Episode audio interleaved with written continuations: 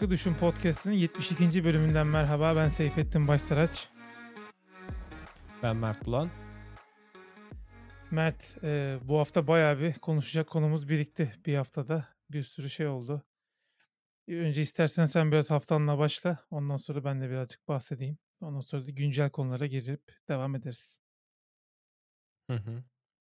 Ya benim belki de e, bu haftamın önemli e, olayı Berlin'e gitmek oldu.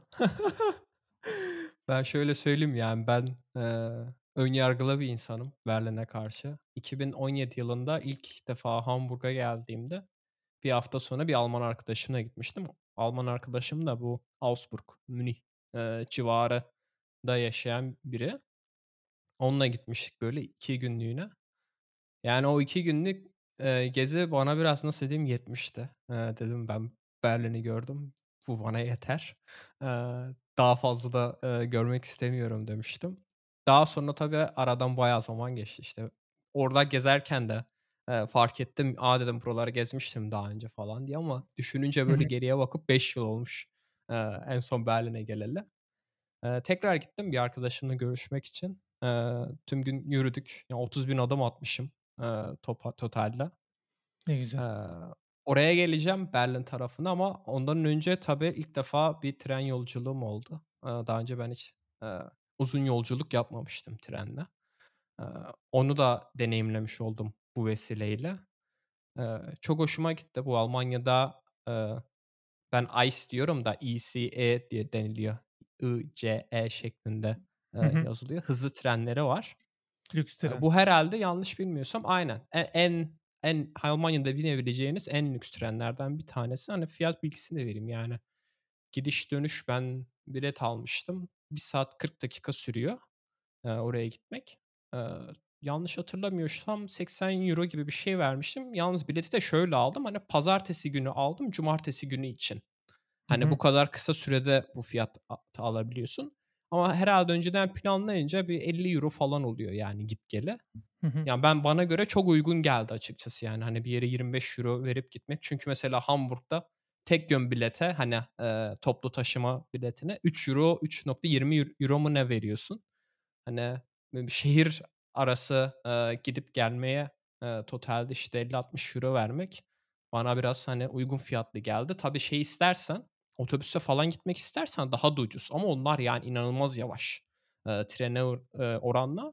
E, hızlı tren diyorum ama e, benim hep aklımda Almanya'ya gelmeden önce hızlı tren denilince aklıma hep böyle Japonya'daki ya da işte Hı, hani Çin'deki Shinkansen. falan o hızlı trenler e, geliyor. Maglev trenleri daha önce böyle bölümlerde konuşmuştum. Onlar böyle 400-500 kilometreyle gidiyor. Bu, mesela işte hani hızlı trenlerin 170-180 ile gidiyor. Hani muhtemelen şeye göre belki var olan trenlere göre hızlıdır ya da belki arabaya göre bir tık hızlıdır. Hani arabayla genelde 120 sınırı koyuyorlar. Çoğu yollarda otoban hariç. Ona göre hızlı muhtemelen. Ama genel anlamda şöyle söyleyeyim abi. Ben şeyle karşılaştırıyorum hep. E, treni uçakla karşılaştırıyorum. Yani uçağa binme deneyimiyle arasında 10 kat fark var diyebilirim açıkçası. Hani totalde yaşadığın deneyimi konuşuyorum. Hı. Hani hızlı gidip gel- git gelmeden ziyade. Ya bende direkt şöyle oldu. Ben buradan işte e, metro var. Metroya bindim. 17 dakika sonra gara gittim tren garına. Tren garına gidiyorsun abi. Saat trenin saati işte 7.36 ise 7.36'da 732 gibi falan böyle ya da 7.30 gibi falan tren geliyor. Biniyorsun. Zaten bir sürü kapısı olduğundan dolayı ne bir yığılma oluyor ne bir şey oluyor. Ne bir işte bagaj beklemedir, check-in yapmadır falan filan. Hiçbir şey yok yani. Bayağı biniyorsun. Ee, boştu zaten trenin içerisi de. Bayağı boştu hatta. Yani bayağı gidiyorsun istediğin yerden bir tane koltuk seçiyorsun. Bazı yerlerde e, masalar da var. Masa, orada mesela çalışanlar oluyordu. Ders çalışanlar ya da işte işini yapanlar vardı. Kamera kısımları oluyor. Orada da gene şey yapabiliyorsun. Oturup çalışabiliyorsun. Kendine e, ait bir alan oluyor. Özel hani private bir alan oluyor. Hı hı. Restoran kısmı var. Tuvaleti tertemiz falan böyle. Gidiyorsun e, sadece işte birisi geliyor biletini soruyor QR kodu okutuyor bitti o kadar. İnanılmaz hoşuma gitti bu deneyim açısından. Aynı şekilde hani vardığında garda iniyorsun şehrin merkezindesin. Ee, Evet. çok hoşuma gitti bu deneyim. Yani şeyi hayal ediyorum eğer eee, bu tren daha hızlı gitse mesela, hani, 400 kilometreyle gitse ben eminim kimse uçak falan, eee, tercih etmez. Yani olması gereken de bu bence. Hani, bizim hı. ülkede de mesela, eee, sürekli, eee, inşaat falan bir şeyler biz, eee, inşa etmeyi seviyoruz ya, yani keşke şuna da böyle bir, eee, iş girişseler de aslında hı. tüm Türkiye'yi böyle mesela atıyorum Antep İstanbul arası hızlı tren olsa 2 şehir içinde inanılmaz bir şey. Tabii o arada atıyorum Ham Ankara'da falan da durur. Yani benim, hani, şey açımdan bir de şey oldu. İlk defa bindiğim için biraz korktum abi. Çünkü, eee, hani, tren Berlin aktarmalı Münih treniymiş. Trene bindikten sonra çünkü anons geçiyor işte, "Münih yolculuğumuz başlamıştır." Ben dedim, "Aha gitti herhâlde. Yanlış trene bindim." falan diye öyle bir ufak bir şeyim oldu yani, korkum oldu. Ama her şeyi kontrol etmeme rağmen işte trenin, numarasıdır, şeyidir, saatidir falan filan. Çünkü şeylerde Münih'i gezerdin canım, ne olacak? de Abi o bayağı sürüyor ama Münih'e gidene kadar. Hani Olsun. ben şey düşünüyorum herhâlde muhtemelen ilk durak, bir sonraki ilk durak, hani, ne zamansa bir orada inerim herhâlde tekrar dönüş bileti alır giderim falan böyle düşünüyorum. Koltukların üzerinde mesela Berlin şey yazıyordu, Berlin Hamburg mu yazıyordu ya da Ham pardon Hamburg Münih falan gibisi şey yok Berlin Münih yazıyordu. Bayağı şaşırdım çünkü, hani, ben Hamburg Berlin falan yazardım. Onlar meğer şeymiş, eee Berlin'den olup da, Münih'e gidecek olanlar koltuğu rezerve etmişler. O yüzden koltukların üzerinde ona göre o, eee, gidecekleri istikametin, a adı yazıyormuş. Ona göre sen o koltuğa oturup oturmamaya karar veriyorsun. İşte ben Hımm. Hamburg'dan Berlin'e gideceğim için, hani, Berlin, Münih yazan bütün koltuklara aslında teknik olarak oturabiliyorum. Hımm. çünkü, hani, ben indiğimde, eee, o kişiler, hani, oturup, eee, orada kendi yerlerine oturabilecekler falan. Böyle ufak bir Eee, şey oldu yani. Bir de bu, hani, tren kalktıktan sonra oluyor ya, 10 dakika, Evet. 15 dakika geçiyor, ondan sonra oluyor. O böyle beni ufak bir korkuttu. Ama genel anlamda öğrendim yani olay nasıl işliyor falan. Çok hoşuma gitti gerçekten. Bu bu tarz böyle ileride ne zamanlarda da bek bir şey yaparım muhtemelen. Eee, Berlin'e, eee, yine trenle böyle hafta sonu, eee, vs. gidebilirim. Eee, onu da konuşacağız zaten, eee, Berlin'i. Senin de biliyorum Berlin deneyimi var ama sen sanırım önce bir tren yolculuğuyla ilgili bir şeyler diyeceksin. Yo, yani ben ICE'e binmiştim, eee, Avrupa'ya gittiğimde. Konforlu oluyor, interneti falan oluyor işte trenin. O işte Hı. tünellere girdiği zaman bir kulağına basınç oluyor. O biraz kötüydü. Onu hatırlıyorum. Bilmiyorum Hımm. sana denk geldi mi? Sen farklı Hava yerlere gittin herhâlde Ben benden. Avusturya'da Avusturya içinde falan Hımm. gezmiştim. Ama işte şeyi çok güzel yani, hani, konforu güzel. Be ben burada yani Türkiye'de de Ankara İstanbul arası hızlı tren var. O da 250-260 kilometre falan hıza çıkıyor. Ama belli yerlere çıkıyor. Keşke böyle, hani, bo bütün yol boyunca olsa o zaman çok daha hızlı olur. Eee, ben de mesela Ankara'ya gideceğim zaman hep trenle şey yapıyorum. Çünkü Ankara'nın içinde indiriyor. Biliyorsun Esenboğa, yani Ankara büyür diye mi o kadar uzağa yaptılar sonra büyümedi mi Ankara nedir bilmiyorum ama yani çok git git bitmiyor ve ulaşımın sıkıntılı olduğu bir havalimanı. O yüzden de böyle direkt Ankara'nın içerisinde garda inmek ve oradan hemen metroya aktarma yapabilmek çok güzel bir şey tabii.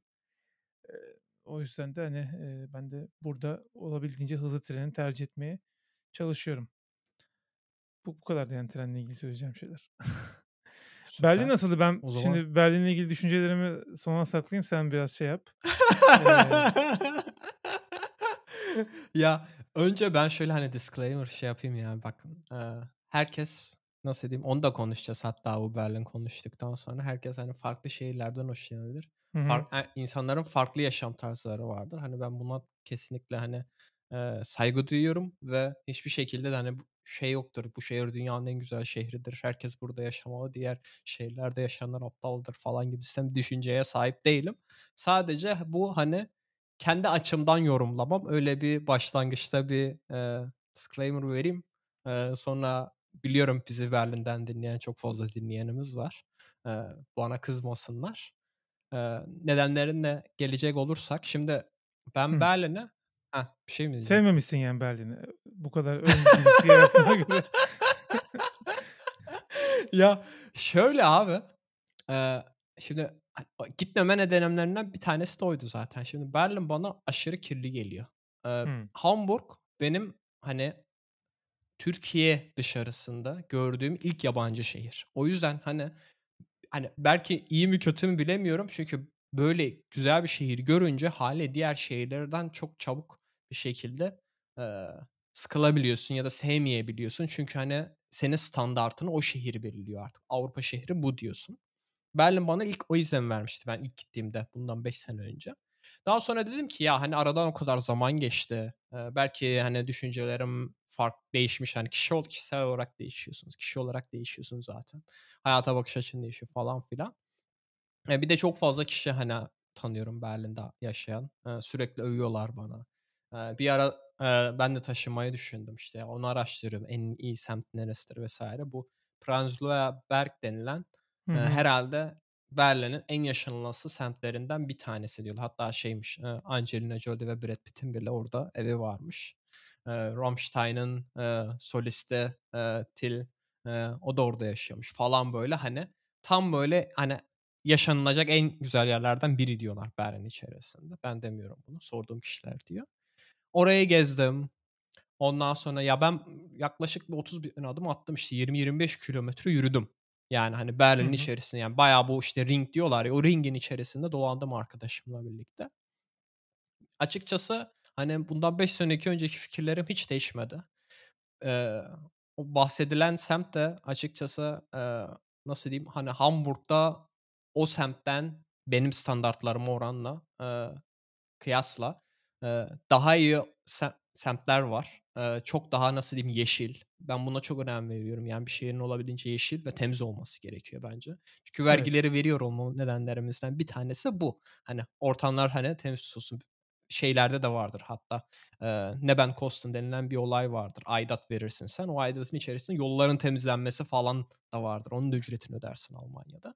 Yani o kaos, binaların, eee, işte, mimarisi, hiçbirinin hiçbiri binanın birbirleriyle uyum sağlamaması, bir standartı olmaması, yolların standartı, işte, ne bileyim, sürekli her yerde grafiti olması, sürekli bir kaos içerisinde olması falan benim açıkçası çok hoşuma gitmedi.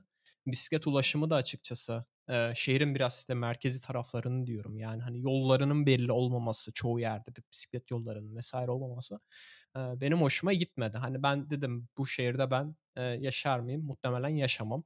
Toplu taşıma mesela, hani, hakikaten inanılmaz, bir seviyede Berlin'deki toplu taşıma ama bu da inanılmaz bir şek bir complexity yaratıyor. Yani A noktasından B noktasına nasıl gideceğimi hakikaten, yani, açıp, eee, app'ten bakman gerekiyor. Yani tak diye aklından söyleyemiyorsun. Çünkü çok fazla alternatif var. İşte U7'ye, U8'e kadar çıkıyor. Hamburg'da U3 falan filan var. Ya S1 var. Yani, eee, bilmiyorum S2 falan, hani, çok fazla seçeneğin yok bir sekiz farklı hat var yani istiyorsan. söylemek istediğini açalım da. Aynen. Yani, hani, ama Ham Hamburg daha basit kalıyor böyle. Hani, şuradan şuraya gideceğim derken biliyorsun çok kolay bir şekilde şehri öğrenebiliyorsun. Yani, nerede hangi semt var, nereye nasıl gidersin, en kısa yol nedir bunu, eee, çok kısa bir sürede öğrenebiliyorsun. Berlin'de bu bence çok zor olacaktır diye tahmin ediyorum bu karmaşık sistemden ötürü. Ama, işte, kirli olması, çok kalabalık olması, eee, işte, bazı semtleri var mesela, şimdi, adlarını hatırlamıyorum ama, işte, dinleyenler biliyordur. Genelde, işte, bu büyük teknoloji şirketlerinin falan da ofislerinin olduğu merkezi yerler var. Orada mesela mimari çok güzel, çok modern bir mimari var. Ben hoşuma giden mimari ama orada da mesela ağaç yok neredeyse. Hani, onu da anlayabiliyorum belki çoğu bina orada yüksek, ağaç yaşar mı, hani, aralarda belki Hımm. ışık görmez falan diye. O da mesela çok fazla hoşuma gitmedi. İşte, grafitiler vs. her yerde binaların üstlerinde olması, yani, sürekli bir kaos ortamı var gibi. Bana nasıl diyeyim, bir Alman şehri izlenimini vermiyor. Kimse zaten buna katılmıyordur da herhâlde Berlin'in bir Alman şehri olduğunu. Çünkü, eee, dışarıdan gelen insan nüfusu çok fazla şehirde ve hı. eee, gelenler de, eee, çok kısa süre yaşayıp gidiyorlar. Yani, ben Reddit'te falan da bunu, eee, çok fazla okudum. Uzun soluklu gelen insan sayısı çok fazla değil. Bu da şuna neden oluyor: İnsanlar yaşarken geleceğe dönük olarak yaşamıyorlar. Yani, atıyorum ben burayı temiz tutayım, çevremdeki insanlarla iyi geçineyim, komşularımla vs. iyi geçineyim, onları tanımaya çalışayım vs. gibi dertleri olmuyor. Çünkü ben diyor nasıl olsa 1 sene 2 sene takılır giderim. O yüzden, eee, benim açıkçası çok fazla hoşuma gitmedi. Eee, son olarak şunu da söyleyeyim, hani, genç insanlar için muazzam bir yer muhtemelen. Eee, hayatlarını hakikaten istedikleri gibi dolu dolu yaşayabilirler. Eee, ama benim gibi bir nasıl diyeyim, biraz stabilite, hani, temizlik, rahatlık, sessizlik, sakinlik, eee, hani bina tasarımları güzel olsun yolda yürürken, işte gece bisiklet süreyim rahat bir şekilde. Bu tarz şeylere önem veren, daha çok stabiliteye önem verenler bence sıkıntı yaşayabilir. Eee, expat'lar için de mükemmel bir şehir, eee, açıkçası. Yani, eee, şunu bile söyleyebilirim, workshop'lara baktığında Alma işte, Berlin'de kaç tane İngilizce workshop diye var bak baktığında onun da güzel bir sitesini paylaşmıştı arkadaşım. Onu da paylaşayım ben notlarda. Yani 100 tane, 140 tane workshop bulabiliyorsun aklına gelebilecek her konuda. işte mum yapmaktır vs. gibisinden. Hamburg'a bakıyorsun, Hamburg'da yok mesela hiçbir şekilde. İngilizce workshop. Aktivite, etkinlik konusunda Eee, tabii.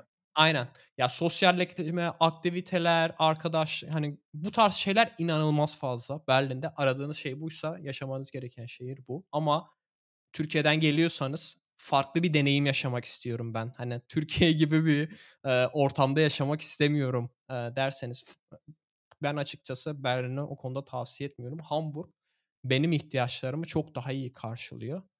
O yüzden ben, eee, hani bir kere daha gidip gördükten sonra en çok bahsedilen semti de dâhil ve daha birçok hani semti vs. gezdikten sonra, eee, şehrin bana göre olmadığına karar verdim. Eee, benim hani genel izlenim bu oldu ve cumartesi günü onu da söyleyeyim yani sabah işte 8'den akşam 8'e kadar yaklaşık 12 saatlik bir geziydi benim için. Yürüyüştü ve çoğunlukta. Hani bu şekilde biraz şehre alıcı gözüyle baktım.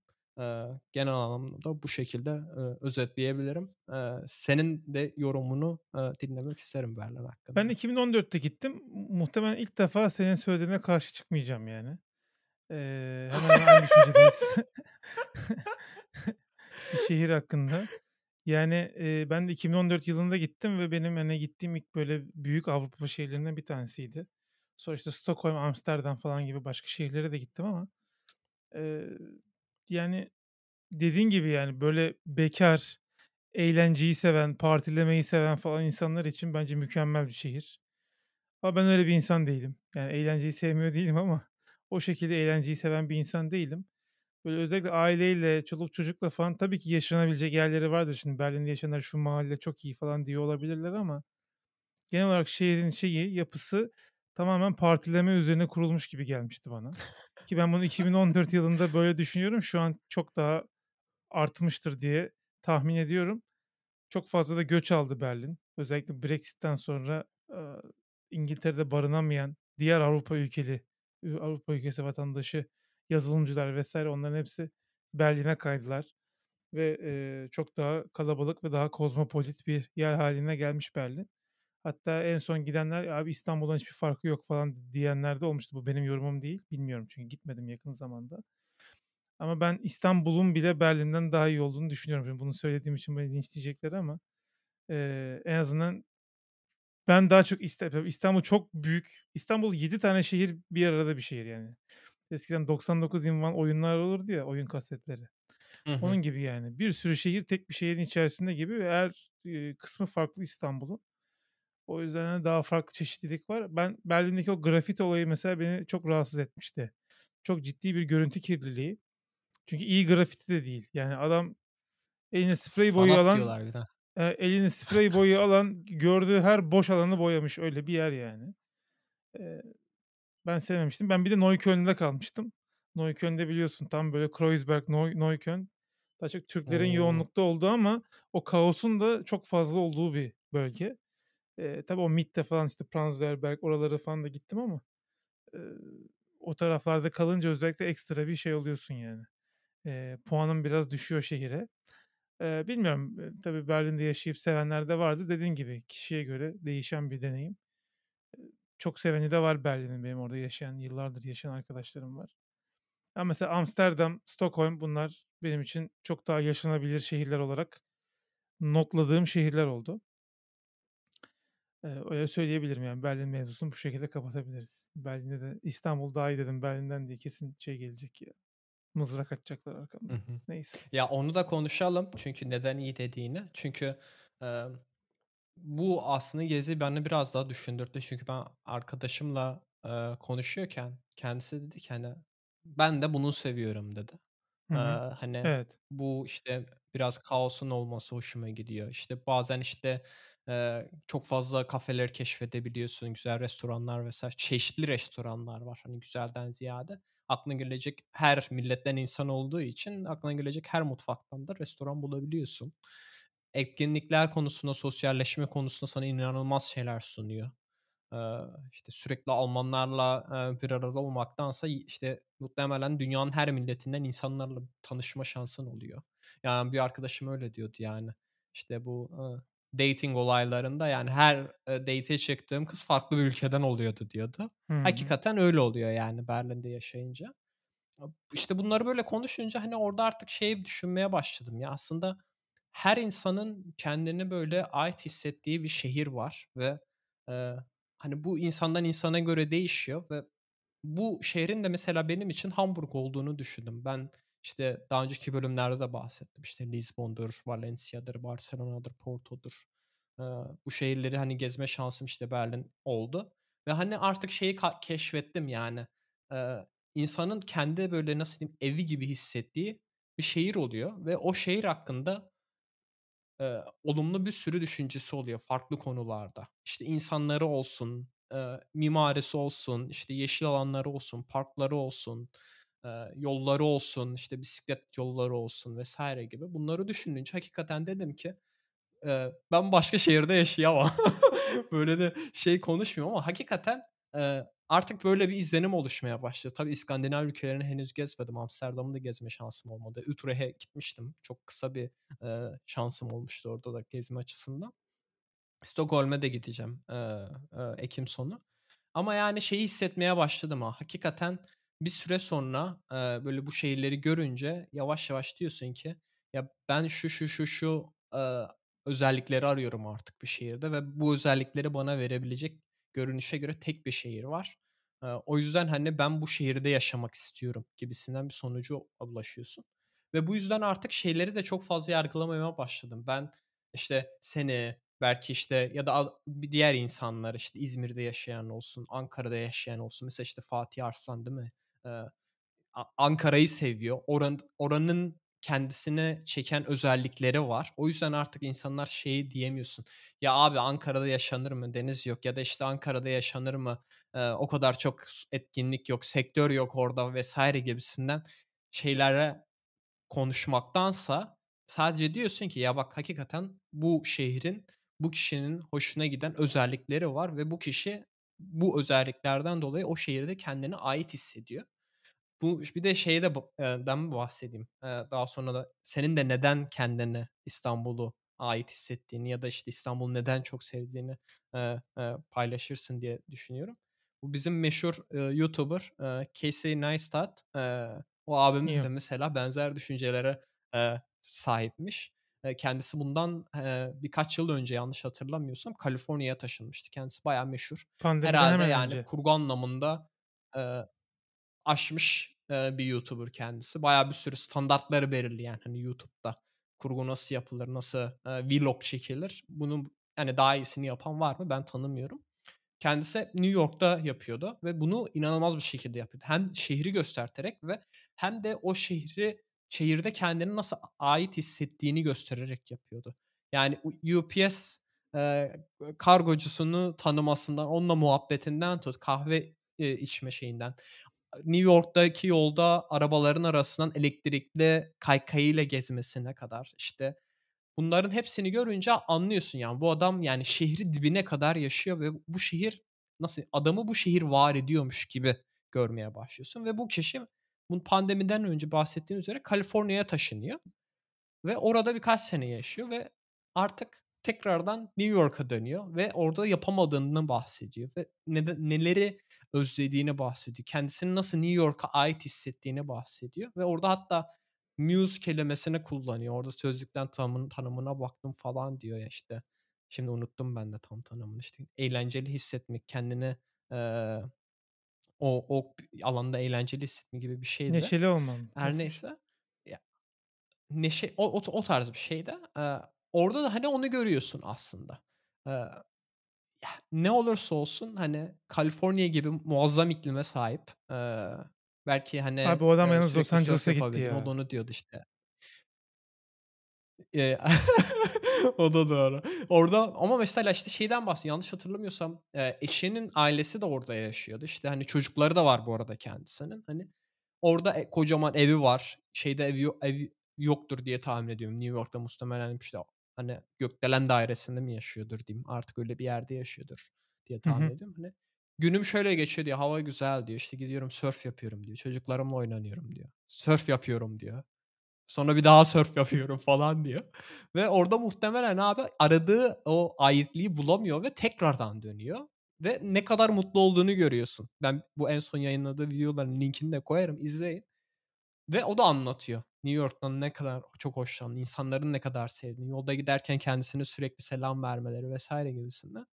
Bu artık bende de yavaş yavaş oturmaya başladığını görüyorum. Yani aslında bir şehir sadece, işte, gideyim şurada yaşayayım, Berlin'e gideyim şurada yaşayayım, niye hype vs. gibisinden ya da, işte, Lizbon'da yaşayayım çünkü iklimi güzel gibi şeylerden ziyade aslında birçok faktör var ve bu faktörlerin sonucunda diyorsun ki ben hakikaten kendimi bu şehre ait hissediyorum ve başka bir şehirde yaşayabileceğim ya da başka şehirde yaşayıp da mutlu olabileceğime inanmıyorum diye düşünüyorsun. Ben böyle bir, sonuca ulaştım. Sende de, bu yolculuk olmuştur diye tahmin ediyorum, belli bir süre ve daha sonra da herhâlde, eee, hakikaten, yani, şu, şu, şu nedenlerden dolayı İstanbul'du eee, İstanbul'u kendime ait ait hissediyorum. İstanbul'da yaşamayı kendime ait hissediyorum gibisinden düşüncen Tabii. olmuştur. Ben de onu merak ediyorum, senin açından. Ya, Casey'nin zaten New York'u bırakması, yani, çok ağlayarak zaten ayrıldılar oradan, yani. Niye bıraktıklarını az çok biliyoruz. Hani, işte, Los Angeles'taki o film yıldızlarına falan yakın olup orada birazcık daha kariyerimi yükseltebilir miyim diye düşündü. Hani, eşi falan pek istemiyordu diye biliyorum ben. Eee, şey çünkü onun eşi Teksaslı. Şeyli değil, Kaliforniyalı değil. Eee, eşinden Hımm, dolayı gitmedi. A, öyle. Eee, hani, oradakileri, zaten Twitter'da da birisi sordu, yani, "Bu yüzden mi gittin?" diye. "Evet." falan dedi. Eee, ve gittikten sonra da periyodik olarak "Ben New York'u çok özledim, New York'u çok özledim." İş için New York'a gittiği zaman mesela "Ben bu şehri çok özlemişim." falan filan diye böyle videolar kaydediyordu. E, neticede, işte, tekrardan, eee, biraz geç aldılar ama, işte, pandeminin de bitmesini beklediler herhâlde. Pandemi bittikten sonra New York'a geri döndüler. Ya, o adam New York'ta yaşamalı. Öyle bir, eee, karakteri var kendisinin. Bir de Los Angeles, yani, özellikle downtown Los Angeles hiç güzel bir yer değil. Yani, duyuyoruz, şey yapıyoruz, hani, görüyoruz internetten vs. Ben batı yakasına hiç gitmedim Amerika'nın ama, eee, hani, çok çok fazla insandan duydum Los Angeles'ın iyi bir yer olmadığını. Ya, İstanbul'la ilgili de, yani, çok uzun konuşmaya gerek yok aslında ama 1'incisi zaten burası benim kendi vatanım olduğu için, eee, hani, eee, oradan zaten bir 5-0 önde başlıyor. Çünkü burada herhangi bir, işte, vize derdim yok. Eee, benim ana dilim konuşuluyor vs. gibi böyle aslında birçok artısı var İstanbul'un. Eee, o taraf, eee, bir cepte. Onun dışında İstanbul çok, hani, tarihi ve yaşayan bir şehir ve, eee, özellikle doğma büyüme İstanbullu insanlar benim annem babam da İstanbul, eee, doğumlu. Eee, yani, çok, 2 kuşaktır, 3 kuşaktır İstanbulluyuz biz. Dedelerim de çok gençken gelmişler İstanbul'a. O yüzden de böyle İstanbullu bir aile olmanın da bir şeyi var artık, bir pozitif tarafı var. Yani, gerçek hakikaten biz aile olarak kendimizi bu şehre yakın hissediyoruz. Burada bir şeyler yapmak beni çok, memnun ediyor. Burada topluluk etkinlikleri yapmak, burada, işte, konuşmalar düzenlemek, konferanslar düzenlemek vs. bu tarz şeyleri yapmak da bana çok büyük bir keyif veriyor. Bir de bir sürü sevdiğim insan var burada. Sadece akraba olarak düşünme. Yani, bizim yazılım camiasından, tasarım camiasından sevdiğim, beraber vakit geçirmekten keyif aldığım arkadaşlar var. Eee, bunların hepsi üst üste gelince zaten e, bir de tabii şöyle de bir durum var şimdi döviz kuru vs.'si var. Buradan yurt dışına çalışmak, burada harcamak da aynı zamanda finansal olarak da, yani, hani, i ben, işte, Almanya'ya taşınsam da, eee, ne bileyim bir senior iOS'ci maaşı alsam hayat standartlarımda çok büyük bir zıplama olur mu? Hani, şehrin ve ülkenin şeyinin dış dışında tutuyorum. Maddi olarak düşünüyorum. O kadar da büyük bir, eee, avantajı olacağını düşünmüyorum. Tabii ki, işte, burada araba almak, ev almak falan birazcık pahalı. Onlar birazcık daha derin konular ama, eee, genel hatlarıyla baktığın zaman hayat kalitemde çok büyük bir şey, eee, değişim olacağını düşünmediğim için de açıkçası burada yaşamayı seviyorum, mutluyum. Eee, keyfim yerinde, yani. Bu kadar diyebilirim. Gigabit internetim de var. Bir sonraki Süper. konuya bağlayayım istersen. Heh. Tam da onu düş ben de şey diye bağlayacağım. Mutlusun, mutlu olma nedenlerinden bir tanesi de muhtemelen gigabit internetin olması. Ya, bu konuyu konuşalım dedim çünkü sen gigabit internet aldın. Eee, bayağıdır kullanıyorsun. Eee, bende de şöyle bir şey oldu. Ben ne yapıyordum? Eee, ha, bu Deutsche Telekom var. Hı işte, hı. eee, şeydeki de neye geliyordu Türk bunların? Telekom'un Alman versiyonu. T-Mobile. Şeyde de T-Mobile de onların yanlış hatırlamıyorsam. Aynı Doğrudur. şirket diye biliyorum, eee, Amerika'daki. Eee, bunlar abi duyurmuşlar işte şu, şu, şu, şu semtlere fiber gelecek diye. Ben de baktım ya dedim bana fiber gelmiyor mu? Tüh dedim. Fiyatına baktım €80 demiş. Ya zaten gelse de ben buna bu kadar parayı veremem dedim. Eee, ondan sonra ben bir arkadaşla konuşuyordum. Arkadaş dedi ki ya dedi ben dedi, eee, Vodafone kablo TV kullanıyorum dedi. "E?" dedim. "1 giga 1 gigabit alıyorum." dedi. "1 giga gigabit alıyorum." dedi. "Ne kadar ödüyorsun?" dedim. €40 dedi. Abi ben böyle bir tabii şok. Eee, önce şeyi düşündüm. Ben dedim €38 veriyorum. Hı hı. 100 megabit internet alıyorum. Pahalıymış Ondan €38 sonra ya. benim evde de pahalı tabii. Pa tabii. Ondan sonra dedim ki ya ben dedim, benim evde Vodafone kablo var. Onun şeyi için yılda €100 gibi işte bu aidatın içerisinde para var. İşte o bakımıdır, işte infrastructure altyapısının şeyini de veriyordum. Ya dedim ben yıllardır niye bunu hiç denememişim dedim. Önce bir üzüldüm tabii. Ondan sonra da hemen başvurdum. Başvuruda abi çok hoşuma gitti açıkçası. Eee, şöyle yapıyorsun, sadece başvuruyorsun. Sana kargoyla, eee, router'ı gönderiyor. Diyor ki kabloyu tak, kabloyu takıyorsun, bitiyor. Yani hiçbir şeyle. Uğraşmıyorsun. Birisi gelip eline kurulumu yapmıyor. Kablo çekmek vs. gibi bir şeyle de uğraşmıyor. Çünkü kablo TV zaten her odada oluyor. Asıl amacı televizyon olduğu için daha sonradan onu internet amacıyla da kullanmaya başlıyorlar ve o yüzden aslında yanlış bilmiyorsam, o kadar bant genişliği olabiliyor. 1 gigabit sana internet verebiliyorlar. Çünkü işte herhâlde televizyon, da herhangi bir loading vs. ekranı olmasın diye mi artık? Yani, hani, başlangıçta nasıl düşündüler bilmiyorum. Hani, o o altyapının altında ne ne tarz bir düşünce vardı. Ondan sonra ben dedim ben de kullanayım ya dedim, eee, ve kullanmaya başladım. Şeyi iptal ettirmedim, telefon hattından gelen diğer internetimi. Çünkü 2 haftalık bir şey yapabiliyorsun, deneyip iptal ettirebiliyorsun. Çünkü hı. kişi diyor ki ya Vodafone çok sıkıntılı, Vodafone şöyle falan diyorlar. Çok şikâyetçi olan vardı ama açıkçası yani 2 şey gibi bu da McDonald's gibi €2 farkla internet hızınızın 10 katına çıkmak is ister misiniz gi sanki diye sormuş biri bana gibi hissettim ve, hani, buna da hayır demek çok zor oldu. Eee, o yüzden mesela, eee, internet hızım 1 gigabit olmasına aşırı mutlu oldum. Xcode'u falan böyle beta versiyonunu indirirken, hani, dakikalarca beklemekten ziyade böyle 10 saniye kaldı, 11 saniye kaldı falan böyle Hımm. artıyor tabii. 10 saniye, 9 saniye, 7 saniye falan böyle kaldı diye görünce çok mutlu oluyorsun. Ama, eee, bir sıkıntım var şimdi. Benim PC yatak odamda. Eee, yatak odama bu 1 gigabit interneti taşıyamıyorum maalesef. Çünkü PC'de Wi-Fi mo şeyi yok, kartı yok. Ona bir tane TP-Link'in USB şeyini almıştım. 40 megabitin üzerine çıkmıyor. Hımm. sonra gene TP-Link'in bu Powerline şeyini almıştım senin tavsiyen sonrasında sanırım. Evet. Eee, onda onunla da gene Maalesef o da benim 40 kanayan yaram. megabitin üstüne. Ondan sonra bugün sordum işte Twitter'da Fatih Arslan dedi ki, eee, mesh, eee, Wi-Fi alman gerekiyor. Bunlar da, eee, ayrı bir router alıyorsun. O router Wi-Fi üzerinden yanlış bilmiyorsam, eee, diğer router'a bağlanıyor ve aslında bir nevi çokluyor, Evet. senin, eee, Wi-Fi'ni. Bu sayede işte kapsam alanı genişlemiş oluyor senin sinyal aldığın ama benim oradaki amacım gene Wi-Fi'den, eee, PC'deki Wi-Fi'den o router'a bağlanmak değil, o router'a direkt gene Ethernet'ten bağlanmak Hı hı. ki ping süresi, eee, düşük olsun ki oyun oynarken herhangi bir sıkıntı yaşamayalım diye. Onu deneyeceğim şimdi. Eee, umarım, eee, yani 40 megabit değil de şöyle, daha yüksek 300 megabit, 600 megabit gibi hızlara ulaşabilirim. Çünkü biliyorsun abi biz ne zaman bir oyun indirmeye başlasak 50 gigabaytlık bir gigabaytlık bir oyun indiriyoruz ve dakikalar sürüyor bu her seferinde. Asıl as yüksek hızlı interneti ben orada istiyorum. Eee, ama genelde işte de çünkü, eee, o da hani bir sürü işte görüşme yapıyoruz online vs. Orada da daha daha çok işime yarıyor. Bakalım, umarım o sorunu da çözeceğim. Çünkü şeyi öğrendim. Orada da hat olmasına rağmen, orada herhangi bir router takıp kullanamıyormuşsun. Onun için bir tane daha kontrat yapman gerekiyormuş. Her oda için, her Hımm. cihaz için kontrat yapıyormuşsun. Böyle bir saçmalığı varmış bu kablo TV'nin de. Genel anlamda şimdilik, eee, 1 gigabit internet kullanıyor olmak inanılmaz, eee zevkli bir şey. Ben senin deneyimleri de merak ediyorum. Çünkü sen benden daha uzun süredir kullanıyorsun.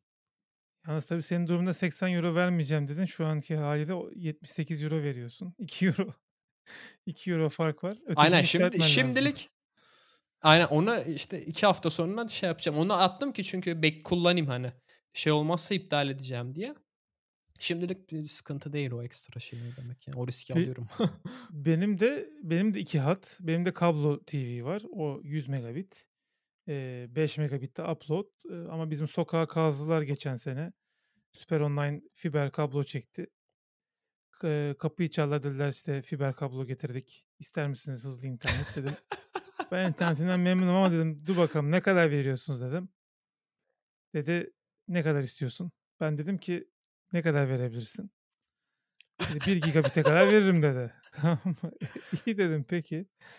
Eee, "Ne kadar?" dedim 1 gigabit. "€400 mı?" dedi, "€450 mı?" dedi, bir şey dedi. Dedim, "Çokmuş 1 gigabit." Eee, "500 megabit ne kadar?" İşte, o 300 falan dedi. Dedim, "Ben Türkiye'de yaşıyorum. Biliyorum bu işlerin nasıl döndüğünü. Biraz bekleyeyim." Sonra, eee, telefon numaramı almışlardı. Biliyorum bana kampanya atacaklar yani. İşte, geçen ay mı ondan önceki ay mı ne, eee, telefon geldi. Dediler ki, "Size 249'dan gigabit'i verelim." Dedim, "Eyvallah, güzel O! kampanya." Eee, TL 249'ya 1 gigabit download, 20 megabit upload, eee, fiber bağladılar. Modem de Wi-Fi 6 falan destekliyor, güzel. Yalnız şu an biz bu kaydı yaparken ben, eee, diğer kablo bağlıymışım. O yüzden benim görüntüm sana çöp gibi geliyor. A! Eee, neden öyle geliyor diye sormuştun ya başında. Sebebi o. Şimdi de değiştiremiyorum çünkü kayıt iptal oluyor öyle olunca. Duruyor yani. Eee, valla ben de, işte, oyunu indirirken tabii çok güzel ama ben de Powerline engeline takıldım. Powerline'dan bağladığım zaman şey oluyor, eee, 100 megabit'e kadar internet alabiliyorum Xbox'a ve Mac'e. O yüzden Wi-Fi ile bağlıyorum. Arada 2 oda var benim, eee, router'la şey arasında. Ona rağmen 650 Mbps/s'la eee, şeyi indirebiliyorum, Xbox'ta oyunları indirebiliyorum sorunsuz bir şekilde.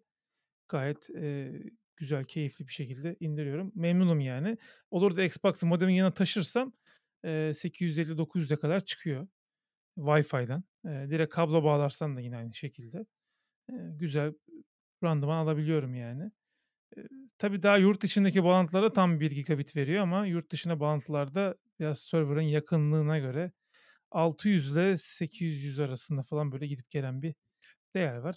Yani s eee, 16 megabit DSL'lerden MSL'lerden buraya pek bir şikâyetim yok açıkçası. Eee, bu arada tabii ben 1 gigabit internete çok ihtiyacım yoktu. Hem şey dediler, "Fiberde ping daha düşük oluyor." dediler. Bu arada ping'im de 50'den 40'a düştü yani öyle çok büyük bir fark olmadı. Muhtemelen yine Powerline'la alakalı olabilir. Belki 30'a falan düşecek. Hı hı. Eee, böyle bir, fark oldu. Bir de tabii farklı düşünün, işte, videos videolu versiyonunu yapıyoruz, ses yapıyoruz vs. Upload'lar artık böyle anlık olsun istediğim için de biraz yine 20 megabit veremiyordu kablonet. O yüzden de birazcık geçtim. Aslında upload benim için daha önemli. Hatta, işte, şey var burada Türknet'in, eee, 1000 simetrik interneti var. O da €400 falan galiba. O! 1 gigabit download, 1 gigabit upload. Eee, o burada yok bildiğim kadarıyla bizim sokakta. O mesela olsa çok güzel olur. Direkt tıkladığım gibi gelir yani bölüm. Eee, böylece hiç kimse de beklemez. Anında gider. Eee, gerçi biz bir gece öncesinden hazırlıyoruz her şeyi. Sabahına otomatik çıkıyor hı. ama olsun yani yine de yüklerken beklememek güzel bir şey. Böyle yani 1 gigabit internetle şeyim bu, eee, alakam bu. Onun dışında ben biraz bahsedeyim mi Senin haftamdan? Senin haftan Berlin'e gitmekle geçmiş. Benim haftam biraz daha değişik geçti. Eee, ben Apple Store'a gitmek gibi bir gaflette bulundum bu hafta. Eee Biliyorum ne gelecek. Abi Apple Store'da böyle, hani, insan şey diyor, hani, "Ya, ne ilginç şeyler var da böyle, hani, bunların hangi birini alacağız?" falan diye düşünürken gözüme şey ilişti, temizleme bezi. Bu dalgası çok geçilmişti bunun. €300'ya, 300 küsür liraya temizleme bezi satıyor Apple. Eee, taksit de yapıyor bu arada. O da bir acayip. Neyse, taksitle temizleme bezi aldım. Eee, temizleme bezi yalnız, ııı, hakikaten hayatımda gördüğüm en iyi, kullandığım en iyi temizleme bezi. Şurada böyle var zaten. Acayip kalın ve şey, eee, dokusu falan çok iyi. Fiber fiber optik gibi böyle bir bez. Eee, ve müthiş yani tek seferde bayağı cam gibi temizliyor. Tabii ben orada durmadım. Dedim ki yani bunu benim bir şekilde taksitleri yedirmem lazım deyip ne zamandır beklettiğim Apple TV 4K upgrade'ini de yaptım. Bir tane de Apple TV 4K aldım. Oo. Bunu sana söylememiştim ya. Sana sürpriz oldu burada podcast'te. Kumandadan biraz Abi şimdi anlamıştım ben. abi Sen dedin ya kumandası çok güzelmiş Evet, diye. evet. Ya şimdi kumandayı öyle bir fiyata satıyorlar ki biraz da üzerine koyup da Apple TV alırım kumanda da yanında gelir diye düşünüyorsun. Eee, öyle yaptım ben de. Ya bizim şöyle bir problemimiz vardı şimdi sağ olsun Apple TV Plus Türkiye'de olmadığı için bizim de diziyi dosya olarak bir yerlerden indirip seyretmemiz gerekiyor. Şimdi onu da indirip seyredebilmek için de e, Apple TV'de VLC falan var. Hani VLC player var. Benim de hı. eski Apple TV'm 32 GB ve e, muhtemelen sistem dosyaları falan şişmiş. Çok az bir yer kalmış. E, şimdi bu dizileri de ben böyle 4K falan indiriyorum. Büyük 1 gigabit internet olunca. Büyük formatta indiriyorum. Şimdi bir tane bölüm atmaya çalışıyorum yer yok diyor. Atamıyor vesaire. Yani dedim en azından 64'lük alayım da en azından 2-3 bölüm böyle döndürürüm içeride. Eee, o yüzden de birazcık daha biraz aslında kapasiteyi büyütmek için aldım ama kumandası gerçekten yani baştan niye böyle yapmadınız diyor insan. Eee, eski kumandayı sen hiç kullandın bilmiyorum da eski kumanda şey yani. Yok. Eee, sıkıntılı bir arkadaş yani öyle söyleyeyim. Tersi düzü belli değil. Kumandanın en büyük problemi o. Basıyorsun böyle poposuna basıyorsun. Bu sefer avucun içi tıklıyor. İstenmedik tıklamalar falan oluyor. Eee, yanlış tuşlara basıyorsun vesaire. Bu hem pilinin kapasitesi büyümüş belli. Hem e, tıklanabilir butonlar koymuşlar. Hem dokunmatik devam ediyor yine aynı şekilde öyle de kullanabiliyorsun. Televizyon kapatma butonu var. Sessiz alma butonu var. Bunlar yoktu mesela. Aniden telefon falan çalıyor. Hı hı. 2 saat tık tık tık tık tık sesli kısıyorsun böyle televizyondan. Ondan sonra öyle eksikleri vardı. Onları güzel tamamlamışlar. O mikrofon butonunu hiç kullanmıyoruz. Çünkü Türkiye'de Siri destekli değil şey Apple TV. Bilmiyorum belki son sürümde gelmiştir. Eee, o Siri annotation'lar Türkçe yok. desteklemiyor Türkçe Türkçe hiç konuşamıyorsun şey yok, özel? Mikrofonla. Konuşamıyordun. Belki de gelmiştir. Hiç uzun zamandır denemedim. Ona basınca search'e atıyor çünkü seni. Eee, Hımm. Siri arayüzü açılmıyor. Eee, yine Apple'ın yarım deneyimlerinden bir tanesi. Full fiyattan satıp yarım deneyim sunması Apple'ın artık Türkiye'de eee, şeyi oldu. Alışkanlığı oldu. O işte mikrofon butonuna sağa falan almışlar. Çok güzel olmuş kumanda. Bir de ele oturuyor böyle şey yani. Eline aldığın zaman neresi üst hı. neresi alt falan çok güzel anlıyorsun o kıvrımından vesaire. İlk başta bunu yapmaları gerekiyordu. Sonradan yapmışlar. Biraz o ilk ilk ilk Apple TV kumandasıyla sonraki Apple TV kumandasının böyle karması gibi olmuş. Sen biliyor musun onu? Yani tereyağı sürülür bununla falan diye espri yapıyorlardı o. Bir tane Ha, böyle ha, bir ha, Apple TV. biliyorum. Tereyağı bıçağına benzeyen bir Apple TV kumandası vardı metal. Eee, güzel yani çok bir şey anlatmayacağım. Aynı Apple TV 4K çözünürlük verebiliyor. İşte Dolby Vision veriyor. Dolby Atmos ses veriyor. Bunların hiçbirisi benim televizyonda yok. Şimdi oradan buna şeye geleceğim. Yani e, şimdi bende televizyon yok ama mesela şeyi çok isterdim. Ya en azından Apple'ın mesela büyük ekranlı cihazlarına Apple TV böyle USB-C ile bağlayıp onu ekran olarak kullanabilmem lazım. Mesela Studio Display satıyor Apple. Buna sadece Mac bağlayabiliyorsun. Ya Apple TV için mesela USB-C kablosuyla Apple TV'ye bağlayınca Studio Display'i de display olarak kullanabilmesi lazım Apple TV cihazların. Hımm. Bence Apple bunu bir düşünmeli yani. Mesela iMac de aynı şekilde. Yani ben USB-C ile iMac'e Apple TV'yi bağlayınca bak HDMI falan demiyorum zaten input'u yok HDMI input'u Mac cihazların ama onu böyle bir cihaz olarak algılayıp display'i kullanmasına izin vermesi lazım. Eee, bunu niye yapmıyorlar bilmiyorum. Teknik bir limitasyonu var yoksa Apple being Apple mı yani? Burada eee, nasıl bir durum var bilmiyorum ama eee, şey yapıyorum. Televizyonda yenilemeyeceğim bir süre daha. Çünkü bu mini LED display'ler yeni yeni geliyor. İşte 144 Hz'li mini LED böyle eee, kaliteli display'ler yeni yeni çıkıyor. Onlar çıktıkça eee, bekleyeceğim. İyice yaygınlaşsın. Fiyatlar düşsün biraz. Onlar ilk çıktığında 50 bin liradan falan çıkıyor sonra yavaş yavaş 8 bin liraya kadar düşüyor. Aynen. O 8 bin liraya düşmesini bekleyeceğim açıkçası. Eee 4K Ben de televizyonum var zaten yani. bekleyeceğim. Apple televizyonu Apple çıkartacağını hiç düşünmüyorum yani. gibi. Ya abi yani şeye kadar kaç 27 inçe çıktı. Onu bir i i 2 4 tanesini yan yana koysalar sana muazzam bir TV olur yani o Ama panelleri. işte sadece Yalan Apple TV. yani? Düşünsene Xbox falan bağlayamıyorsun. Böyle saçmalıklar. Yok ya Ya, izin bence verirler Apple'ın bu işe girmemesi lazım. Kaliteli. bu işi LG vs. güzel yapıyor yani. Tamam, Smart TV'nin saçmalıklarından Hayır. bahsetmiştik ya. Abi şeyde mahvettiler. Bunların bir tane şey serisi vardı. Apple hatta kendisi şey yapıyordu, recommend ediyor, tavsiye ediyordu. Bunu alın falan diye. Kendi sitesinden de satıyor. Ultrafine mi serisi miydi? Adını Evet, monitör şimdi. diyorsun sen. Ben Yani, monitör için aynen söylemiyorum abi. Ben monitörü, televizyon için monitörü. söylüyorum.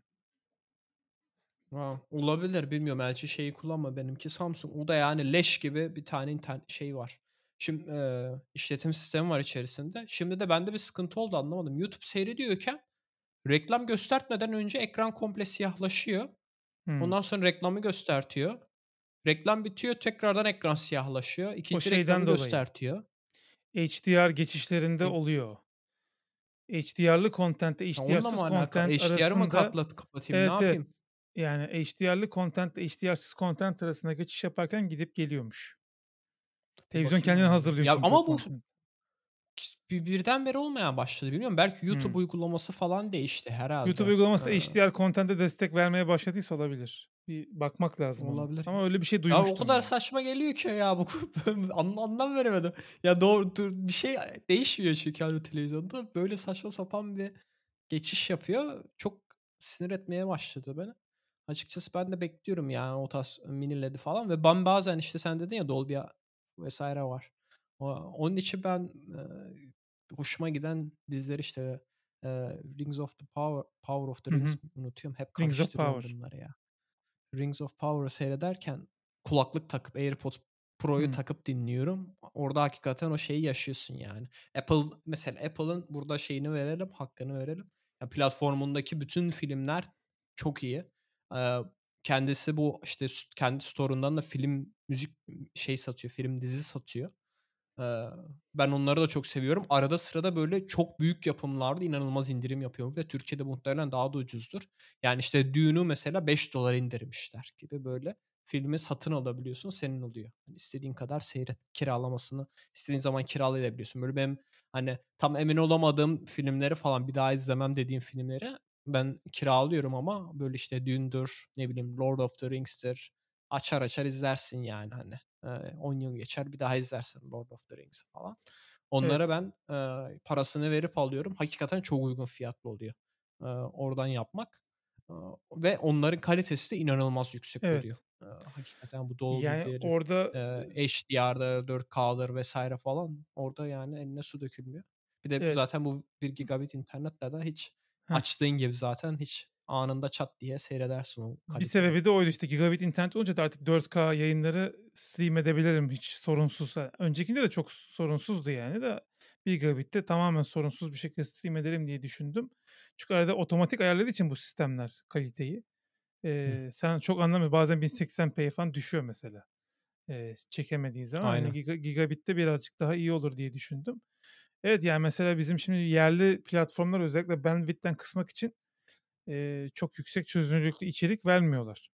O yüzden mesela atıyorum Yüzüklerin Efendisi bu platformların çoğunda var ama ya işte Netflix'te benim 4K üyeliğim, Netflix'teki üyeliğim 4K. Ya Netflix'ten seyredeceksin ya da, eee, iTunes Movies'den satın aldığın zaman orada da işte Dolby Atmos'lu şeyli geliyor, 4K'lı geliyor. Hatta işte Dune var, Blade Runner falan var bende. Sırf o şeyi tekrardan seyretmek için. Burada Dune hakikaten biz ben başka bir film seyretmişim yani sinemada. Eee, zifiri karanlık bir Aynen. filmdi benim seyrettiğim film.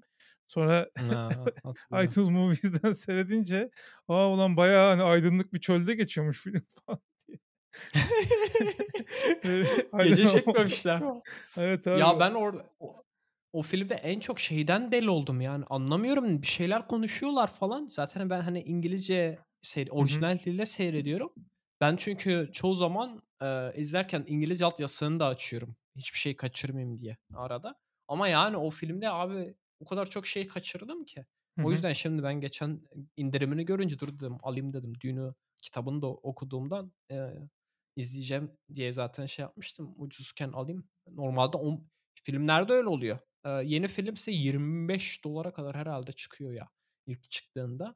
Ama ondan sonra işte mesela $10'a falan düşüyor. Eee, daha sonra da zaten işte şimdi indirimle $5'a mı ne düşmüş. Yani $5'a film alıp, eee, istediğin kadar izleyebilmek muazzam bir şey ve özellikle hani dizi çünkü bunların şeyi var ya işte Friends vardır dizisi işte, The Office falan vardır.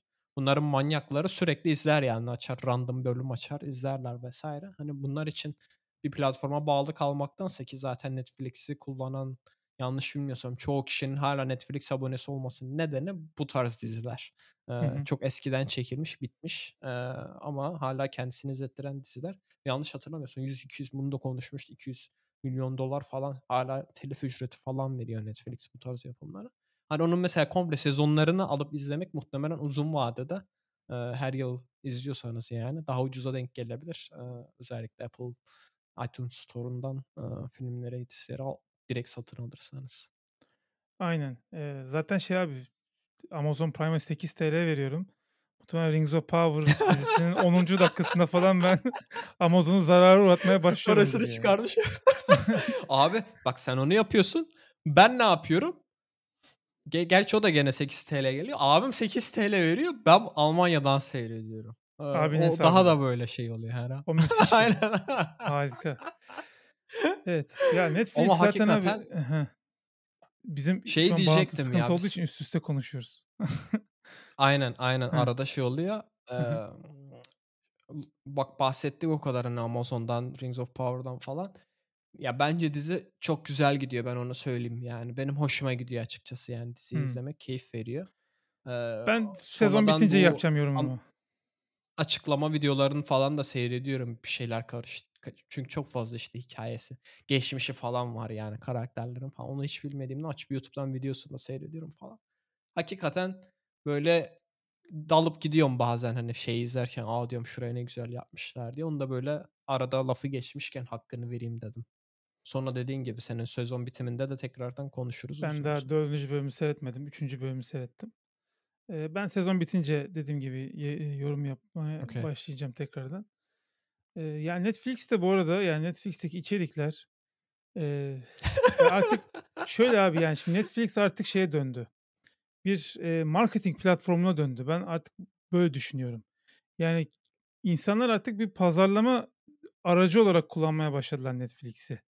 Ve Netflix'te keriz midir ne de tövbe estağfurullah. Yani bunların hepsini bir de fonluyor.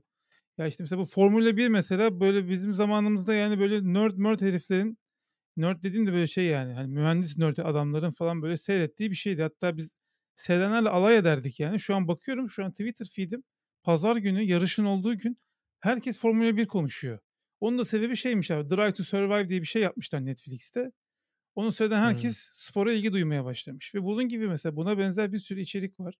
E, Netflix'in içerisinde. İşte bu kaos piresiler falan var. Vegan aktivistlerin yaptığı hmm. belgeseller. Ben onu mesela seyrettim. Ee, şeyi de seyrettim bu. E, yine bir vegan belgeseli vardı. İşte tavuk yemek sizi kalp krizine götürür falan diyordu başında belgeselin. Ama bizim ailede kardiyolog var sordum. Dedi o öyle bir şey yok yani. O şey belgeseli bana seyrettim sakın seyretme dedi yani şey fake fake news dedi yani adam resmen. Yani böyle herkes abi derdi olan Netflix'i belgesel çekiyor, yapım yapıyor, dizi yapıyor, bilmem ne yapıyor. İşte İngiliz kraliyet ailesinin The Crown oradaki böyle şeyleri anlatması. Bu Aynen. kraliyet ailesi bu olayına çok değinmek Konuşalım istemiyorum. biraz. Yani e, abi bu ne kraliçeymiş arkadaş ya. Yani anasının babasının ölümüne bu kadar üzülmemiştir. Ben nasıl bir şey ben anlamadım yani. Ee, ya benim beni daha da çok şaşırtan şey abi hani nasıl diyeyim e, şimdi hani başka ülkelerde üzülenler var. Mesela işte atıyorum Türkiye'de üzülenler var. Onu bir kenara koyuyorum. Almanya'da buna üzülenler olup devletin 3 kanalı işte simültane bir şekilde yani hepsi aynı şekilde bu devlet kanalı da nasıl diyeyim aylık 18 euro her, her ev veriyor buna para.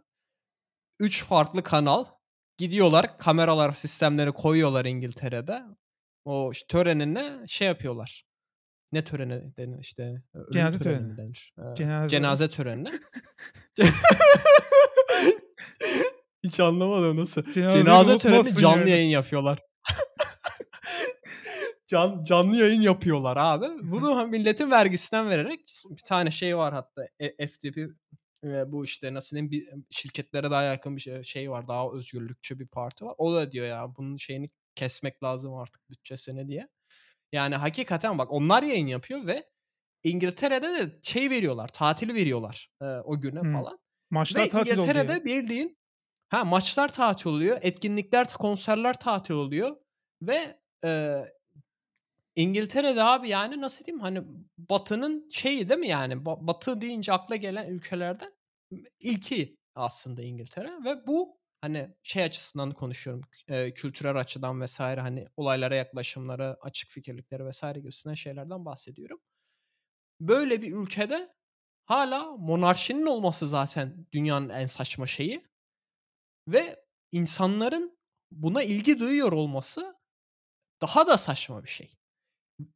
Hani, bütün o İngiltere İmparatorluğu'nun zaten, hani, hepsi aynı aynı aileden geliyor. Monarşinin olayı o zaten. Yaptıklarını göz önüne bulundur dünya tarihin boyunca. Eee, işte, eee, aklına gelebilecek her şey var. O bir yana. Onun yanında biraz, hani, magazin kaçıyor ama, işte, eee, kraliçenin oğlanlarından bir tanesinin, işte, eee, bu bizim, eee, Suits Epstein. dizisinde oynayan ablamızla, Hıı. eee, Ha, Meghan. evlenmesinden ötürü kadın Meghan. Meghan aynen eee, niye kadın, işte, aslında, eee, siyahi bir kadın. Eee Siyahi değil abi, melez oğlunun ya, siyahi değil de, işte, melez, yani, işte, siyahi şey olan ve hı. olup evlenince, işte, şeyleri, eee, sormuş, yani, geline de, eee, o çocuğunuz olursa siyahi mi olacak falan diye, hani, böyle sorular sorabilen bir aile. İnanılmaz ırkçı. Şeyi bile, kra kralı bile inanılmaz, nasıl diyeyim, yukarıdan bakan kral zaten, yani, ne bekliyorsun da ve şeyde bile gördüm, yani, işte, bu cenaze törenine gelen insanların ellerini falan sıkıyorlar. Orada bir tane siyahi abimiz var. Siyahi abimizin suratına bile bakmıyor. Eline sıkmadan Gördüm geçiyor. onu. Yani, böyle ırkçı bir insanı, böyle geçmişi olan bir aileyi bu kadar seviyor olmak, bu bu insanların, işte, ne bileyim, a acısına, hani, şey yapama ortak olmak istemek vs. bence dünyanın en saçma şeyi. Hı hı. Yani, ben bunu da söyleyeyim açıkçası. Eee, çok bunu böyle Twitter'da dile getirmek, açık bir ortamda istemiyorum ama hakikaten, yani, buna ben hiçbir şekilde anlam veremiyorum. Yani, monarşinin falan komple aslında kalkması gerekiyor Hani bence, yani. sembolikti? Hani, İngiltere'de niye İngiltere'de Hah, hani sembolikti. Bir de İngiltere'de, hani, yaşama yaşamıyor olmamın ya da yaşamak istemeyeceğim olmamın bir nedeni de bu zaten. Yani, böyle bir konseptin hâlâ var oluyor olması herhangi bir demokratik ülkede benim açıkçası mantığımı, eee, algılamıyor. Yani, mantığım algılamıyor açıkçası böyle bir şeyi. Eee, diğer ülkelerin bunu bu kadar beni özüms şey yapmasını, be eee, daha kabullenmesini falan, o da ayrı bir konu, yani. Özür dilemeleri vs. gibisinden. Eee, özür Evet, yani, işte, anlam anlam vermek çok zor. Yani, bu, ya, İngiltere dediğin, eee, devlet, eee, ya, Afrika'nın, Orta Doğu'nun ve, eee, Asya'nın bir nevi designer'ı, yani. Bugün bu ülkelerin sınırlarının böyle olması, oradaki birçok konfliktin sebebi hep İngiltere'nin oradaki planları, yani. Bunu tarihten biliyoruz. Belki bir gün bir tarihçi çıkartırız. Ona da sorarız, yani, eee, neden, eee, böyle oluyor vs. gibisinden. Eee, ya, bu aslında, hani, İngiltere kraliçesi dediğin insan aslında tarihte baktığın zaman eli kanlı bir insan, yani. Bir sürü insanın ölümünden, bir sürü savaşın, eee, müsebbibi olmuş birisi. Eee, ve bu bu kadının böyle alkışlarla falan gidiyor olması özellikle de sömürgesi olan ülkelerin yas ilan etmesi daha çok acı olan şey. Yani, Asya'da falan sömürgesi olan, İngiltere sömürgesi olan ve İngiltere'nin sömürgesinden kurtulmuş dedikleri olay var ya. yani, ben hay hakikaten Brezilya'da falan da yapmışlar. Arjantin zaten şey öldü kadın falan diye millet göbek atmış televizyonda. Arjantin hiç sevmez İngiltere'yi biliyorsun. Eee, ama, eee, işte, Brezilya'da falan da böyle yas ilan edilmesi gerçekten çok acayip. Çok fazla üzerine gitmeyeceğim. Ben aslında Netflix'e bağlayacağım olayı, yani. Mesela The Crown dizisi mesela biraz İngiliz hı. ailesindeki o şeyleri, eee, insanların ilgisini arttırmak için yapılmış bir dizi. Bunun gibi böyle çok fazla dizi var. Şimdi biraz bakarsanız şeye, Netflix'in yapımlarına. Şimdi yakın zamanda da, yani, biraz biz bizim toplumu kutuplaştıran bir konu. Mesela Fatih Terim'in belgeseli çıktı dediler. Ben baktım belgesele, o belgesel değil, yani. Yani, ben zannettim ki Fatih Terim'in böyle, işte, hayat hikâyesini, futbol Ben çünkü biraz da ilgiliyim, yani, biliyorum Fatih Terim'in futbolculuğunda falan, hani, karıştığı skandallar vs. de var.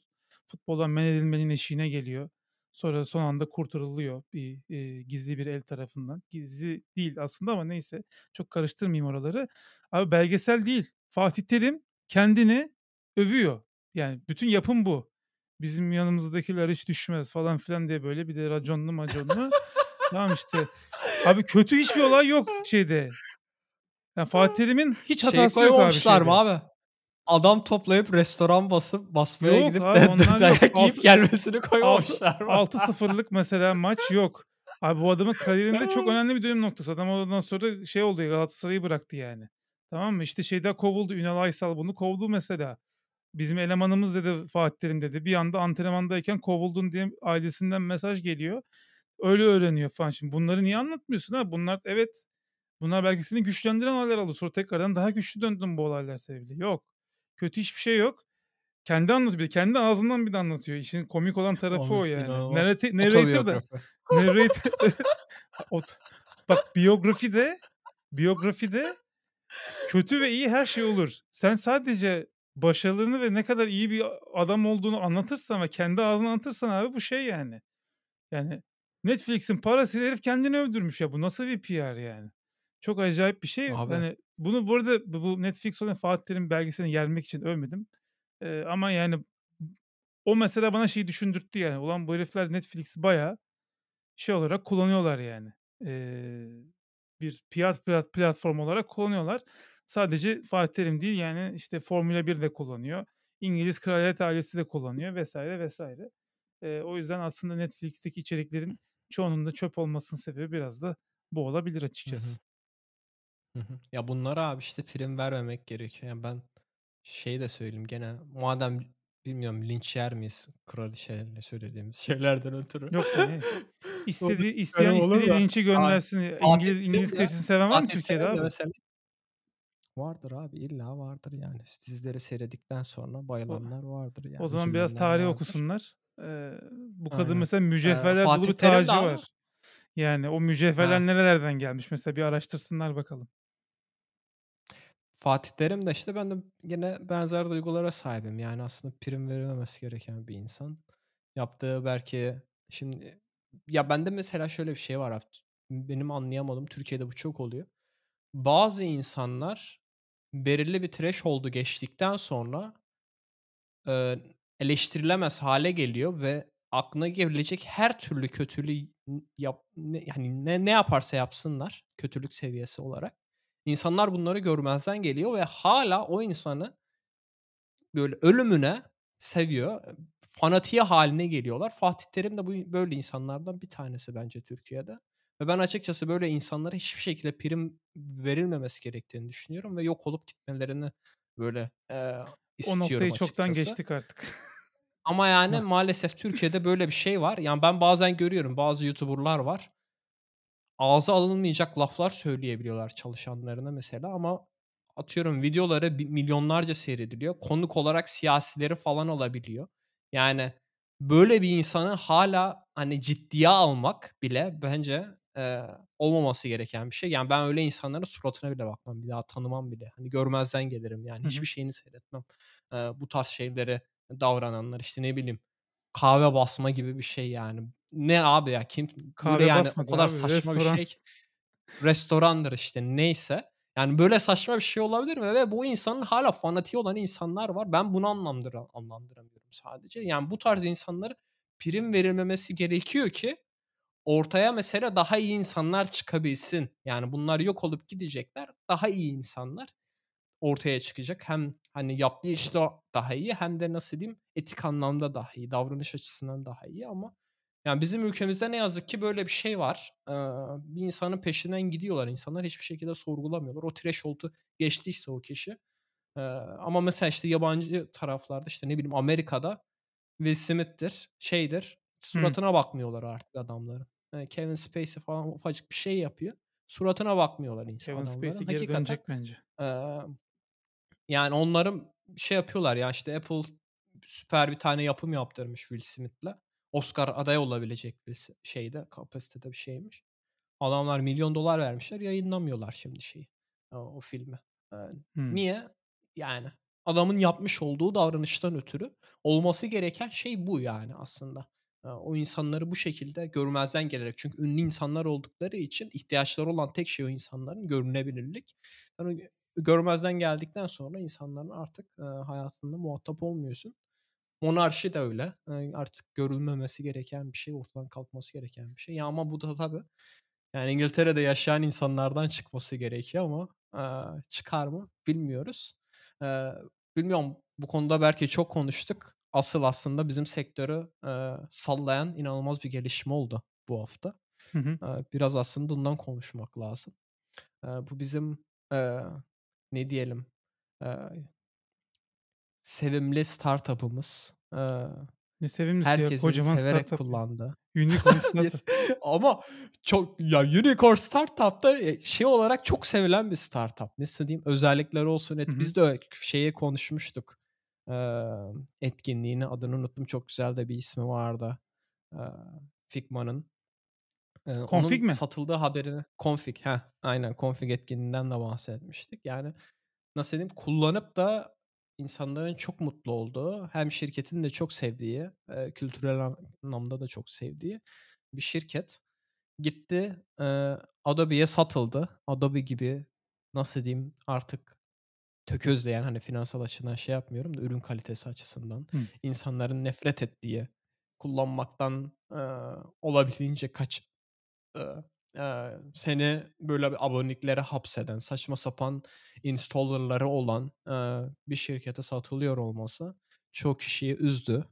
Eee, hatta bazıları, eee, şimdiden arayışa geç geçmişler bile, işte, başka ne kullanabiliriz falan böyle abartanlar olmuş. Eee, ama yani bilmiyorum, genel anlamda herkes aslında olumsuz bir gelişme olarak gördü. $20.000.000'a satılmış Adobe'ye. Biraz da bu konuyu açmak istedim. Ben öncelikle senin düşüncelerini merak ediyorum. Çünkü sen muhtemelen, bu konuyu daha fazla kişiyle tartıştın. Yanlış hatırlamıyorsam Canvas Canvas tasarım topluluğunda da, görüş meetup'ınız oldu. Meetup'ta, bu konuyu da masaya yatırmışsınızdır. Yani O benim düşüncelerim değişmedi o daha kadar insanla konuştuktan sonra. Çünkü herkes "Abi bittik gittik." falan diyor. Ben öyle düşünmüyorum. Hatta ben bunun iyi olabileceğini de görüyorum. Hımm. Eee, şimdi bir kere söylediğin şeylerin bir kısmı yanlış. Şimdi Adobe ürün kalitesi olarak bitmiş bir firma değil. Eee, hâlâ daha mesela fotoğraf manipülasyon konusunda Photoshop gibi çok Hıı. iyi bir tool'ları var. Lightroom Ben şu gibi RAW editleme konusunda mükemmel. şey yapmıştım. Illustrator'ın mesela vektörel çizim kapasiteleri şu an piyasada hiçbir uygulamada yok. Sakın Linux'çular GIMP mimp falan diye gelmesin valla üzerim hepsini. Eee, araya onu da sıkıştırayım da. Neyse, eee, bir de öyle bir grup var. GIMP'in çok iyi olduğunu falan düşünen bir grup var. Eee, neyse onu geçeyim. Eee, hâlâ daha After Effects video efektleri konusunda herkesin de facto standart olarak gördüğü, yani Apple'ın Motion'u falan yanına yaklaşamaz After Effects'in. Eee, Premiere yine aynı şekilde vs. vs. böyle gidiyor. Eee, aslında programları, eee, sektör profesyonelleri tarafından vazgeçilmez olarak görülen, bugün okuduğumuz kitapların %99.8'i InDesign'la tasarlanıyor. Şimdi vazgeçilmez yazılımlar yapıyor ama bu adamların da belli problemleri var. Yani 1'inci problem işte, işte, ne bileyim Apple silikon çıkıyor, ona adapte olmakta gecikiyorlar. Mesela bu bir Hı sıkıntı. hı. İşte Creative Cloud Launcher diye bir garabet var, Of. uygulamaları kurmak için. Bilgisayara yerleşiyor böyle şey gibi, sarmaşık gibi, ahtapot gibi bilgisayarın resource'larını tüketiyor. Eee, orada bir parazit gibi yaşıyor mesela. Bunlar falan sıkıntı. Ama şimdi bir de Adobe'un şirket olarak nasıl bir yol kat ettiğine de bir bakalım. Şimdi herkes şeyi düşünüyor. Macromedia'yı satın almıştı Adobe bundan Fireworks. 15 sene önce falan, 15-20 sene önce ve Macromedia'nın programlarını yavaş yavaş öldürdü. Böyle direkt boğazlarına, eee, sarıldı ve nefessiz bıraktı ve en sonunda terk etti. Kendi uygulamalarından devam etti.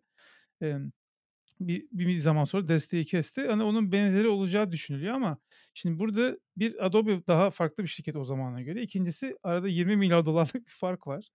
Eee, ondan da bahsedeyim. Yani şimdi $20.000.000 verip de sırf kapatmak için $20.000.000 vermezsin. Çünkü orada bir değer var, üretilmiş bir değer var. Ha, tabii ki Adobe'nin işte XD gibi Figma'ya direkt bire bir rakip olabilecek, özellik olarak eksik olsa da, eee, hedef kitle olarak aynı hedef kitleye sattığı bir ürünü var. Burada da tabii ne yapacaklar? XD'yi mi yavaş yavaş sunset edecekler? Çünkü artık daha iyisini almışsın yani. Daha kalitelisini almışsın. Eee, onu, ııı, belki yavaş yavaş XD'yi, eee, XD'den Figma'ya geçirecekler. Şimdi de işin Figma tarafı var. Şimdi, eee, Figma'nın CEO'su biz bağımsız olarak devam edeceğiz diyor ki bazı acquisition'larda bunu gördük. Bunlardan bir tanesi işte Microsoft'un Obsidian'ı satın alması. Eee, dediler ki Obsidian yönetimiyle işte Bethesda'yı satın alması. Bethesda GitHub da öyleydi Ha, GitHub da öyle. Mesela Bethesda kendi başına karar veriyor ne hangi oyunu yapacağını. Pazarlamasını bir de kendisi yapıyor. Eee, biz sadece yani sadece işte Xbox'a falan çıkartıyorlar oyunları gibi. Aynı şey GitHub'da oldu mesela. GitHub'ı Microsoft aldı dediklerinde millet dedi ki biz işte GitLab'e geçiyoruz. Alternatiflere geçiyoruz vesaire. Ne oldu? Şimdi hepsi GitHub kullanıyor. Çünkü GitHub'ı çok iyi bir konuma getirdi Microsoft. LinkedIn de mesela ben çok LinkedIn kullanıcısı değilim ama çok iyi noktalara geldi diyorlar LinkedIn kullanıcıları. Şimdi eee, bu tamamen satın alan şirketin nasıl yaklaştığıyla alakalı bir şey. Bu işin iyi ya da kötü olacağı. Şimdi iki yol var tabii. Bunlardan bir tanesi hakikaten işte Figma'yı tamamen dışarıya kapatıp Creative Cloud'un içerisine almaları ki bu bence bir hata olur. Eee, bence Figma bağımsız olarak satılmaya devam etmeli ama Creative Cloud üyelerine mesela Figma Pro üyeliğini verebilirsin. Hı hı. zaten, eee, öyle özel bir installer'a ihtiyaç duyan bir şey de değil yani bir browser based bir tool. O yüzden, hani, hı. onun kurulumunu Creative Cloud Launcher'a koymana da gerek yok. Ama üyelik verebilirsin. İşte Adobe ac account'una Figma'ya login olabilirsin ve oraya login olduktan sonra, eee, eğer subscription'ın varsa Figma Pro olarak çalışmaya devam eder. Bu güzel bir şey mesela. Olabilir. 2'nci güzel şey Adobe'nin Adobe Fonts diye bir servisi var. Çok kaliteli fontlar var içeride ve bunlara subscription ulaşıyorsun. Mesela Figma kullanıcılarına Adobe Fonts'u açabilirler. Bu sefer ne oluyor? Tasarımcılar çok çok iyi fontlara ulaşabiliyorlar. Onun dışında, işte, ne bileyim, Illustrator gibi programlarla, eee, import export konusunda çok iyi e entegrasyonlar yapabilirler vs. vs. Yani ben iyi bakmaya çalışıyorum olaya. Hı ki zaten, hani, Figma'nın da bağımsız devam edeceği ve Adobe'ye raporlayacağı söyleniyor. Bir de güzel bir şey daha var. Eee, Adobe, eee, CPO olarak yani, işte, Chief Product Officer olarak Scott Belsky'yi atadı bundan birkaç sene önce. Scott Belsky abimiz de bu Messy Middle falan diye kitapları var. Belki okuyanlarınız vardır. Eee, daha çok product üzerine çok kaliteli bir abimiz, öyle söyleyeyim yani. Eee, mesela o Behance'i, Behance platformunu ölmekte olan bir platformdu Behance.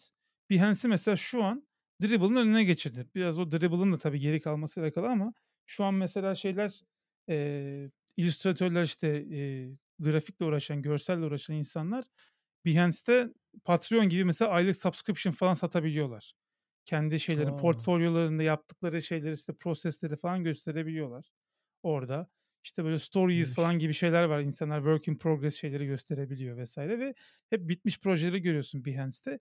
Hani, bazı kısımlarda da Adobe kendisini şey yapıyor. Bir de mesela iPad'e Photoshop'u getirdiler. Bence güzel bir ürün. Hımm. Lightroom'u iPad'e getirdiler. O da güzel bir ürün. Güzel çalışıyor vs. Yani ürün tarafında ben Adobe'nin gömüldüğü kadar kötü olduğunu düşünmüyorum. Hep böyle, işte, eski gargantuan bir şirket gibi düşünülüyor Adobe ama bir tarafta da iyi bir şeyler yapmaya çalışan bir ekip var. Ben bu satın almanın umarım, hani, rekabeti direkt öldürelim diye değil de beraber büyüyelim yani. Hem biz Figma'yı büyütelim hem şey olsun artık bu işin geleceği, biz bunu kabul ettik. Hani, eee, tabii ki Adobe'ye çok ciddi darbe vuracaktı Figma. Hatta ben, yani, belki de 10-15 sene sonra, 20 sene sonra Figma'nın çok büyüyüp Adobe'yi satın almasını bile düşünüyordum yani. Çünkü olabilir yani, belli olmaz. Eee bu açılardan bakıyorum olaya. Eee, o yüzden de böyle kötümser değilim. Bir kere zaten, yani, satın aldıktan sonra bir nasıl olduğunu görmek lazım abi. Enseyi niye karartıyoruz ki? Belki de, yani, iyi olacak. Bel belki de kötü olacak, hı. bilmiyorum yani. Eee, öyle hı. GitHub'ı bırakıp da bütün repolarını GitLab'e taşıyanlar tekrardan GitHub'a taşırken onu düşünmüşlerdir yani. Eee, bir görmek lazım. Zaten satın alınacak, o merger gerçekleşecek. Bu şeyden, rekabet kurumundan onaylanacak bir sürü ülkede. Ondan sonra Adobe diyecek ki hoş geldiniz. Ondan sonra product ticket'ları değişecek falan derken zaten Figma'da Adobe etkilerinin görülmesi minimum 8 ay. 8 ay daha rahatsınız yani. Daha fazla Eee ya. Bence daha fazla olur. ya, minimum işte yani. Bir Çok hızlı şey bir acquisition Aynen. olsa bile sek $20.000.000'dan bahsediyoruz böyle. Bunlar büyük, çok büyük Tabii. satın alım yani bu. Hı hı. Ya, orada benim 2 şeyim var, eee, konuş bahsetmek istediğim. 1'incisi ben Figma'nın native bir uygulamasının olmasını istiyorum. Yani, okay, hani, browser'da açılıyor bilmesi collaboration'ı arttırıyor yani bayağı yani. Bütün bizde mesela şey oluyor, eee, designer bize dizaynı göstermek istiyor. Bazen, işte, Google Meet'te kendi ekranını paylaşıyor. Bazen çat diye linki atıyor. Hop, herkes bir anda Figma'da.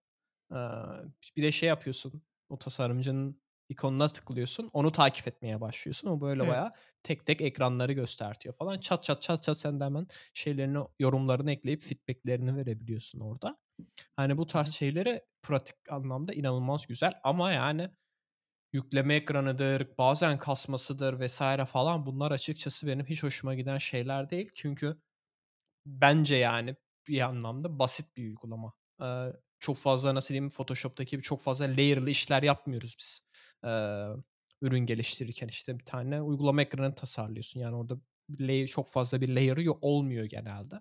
Eee, ve özellikle design sistem vesaire komple Figma'daysa mesela bayağı yani kasıyor. Hani o yüklenmesi vesaire gibisinden. O yüzden bence native uygulaması olması gerekiyor bu uygulamanın. Belki, eee, bilmiyorum Adobe hani abi. native uygulama geliştirme konusunda, eee, biraz geç de olsa, eee, geliştiriyor genelde. Ben hatırlıyorum önceden yani Apple Adobe'yi duyururdu, bir Microsoft'u duyururdu yeni bir şey yaptıklarında.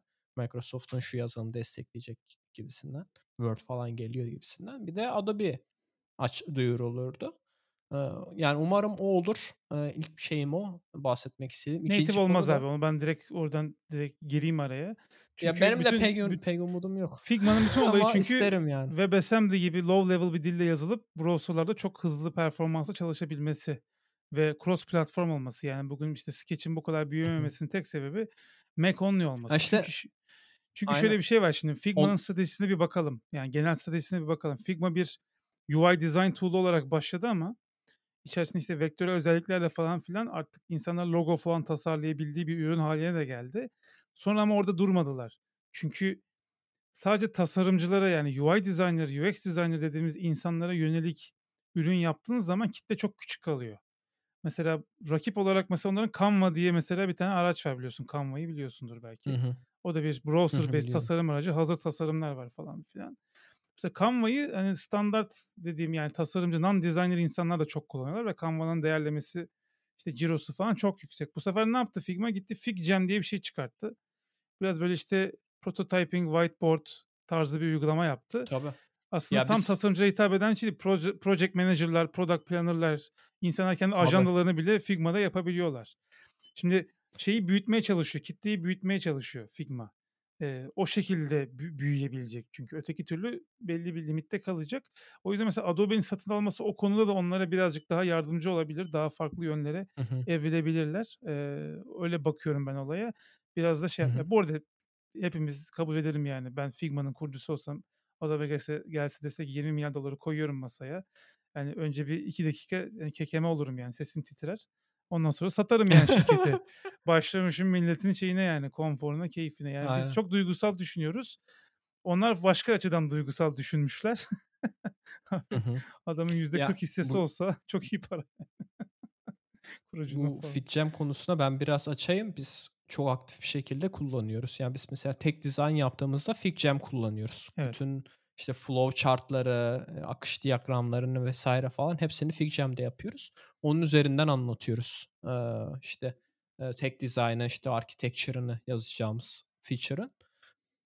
Bu 1'incisi. 2'ncisi de sprint planning vesaire yaparken de gene biz FigJam kullanıyoruz.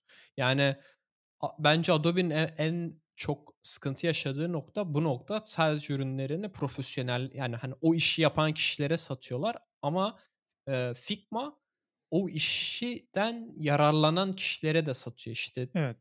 Çünkü asıl mesele burada lisans satmak ya, yazılımı satmıyorlar Hı da, hı. eee, lisansı satıyorlar. O yüzden ne kadar çok lisans satarlarsa o kadar çok gelir elde edebilirler. Eee, bizim şirkette muhtemelen herkesin FigJam lisansı var. Niye? hı. Çünkü her şey, Fig Figma lisansı var. Çünkü her şey Figma'da oluyor. Biz önceden Miro kullanıyorduk mesela. Mesela bu, eee diyagramları çizmek için ya da işte retrolar, sprint planning'ler vesaire gibi şeyler için biz hep Miro kullanıyorduk. İptal oldu. Artık dediler ki FigJam kullanacağız. Hı hı. Çünkü oraya zaten para ödüyoruz. Miro'ya niye ekstra para ödeyelim diye. O ürün öldü gitti mesela. Hı hı. Eğer Figma'ya para veriyorsan 2'nci bir parayı niye veresin gibi.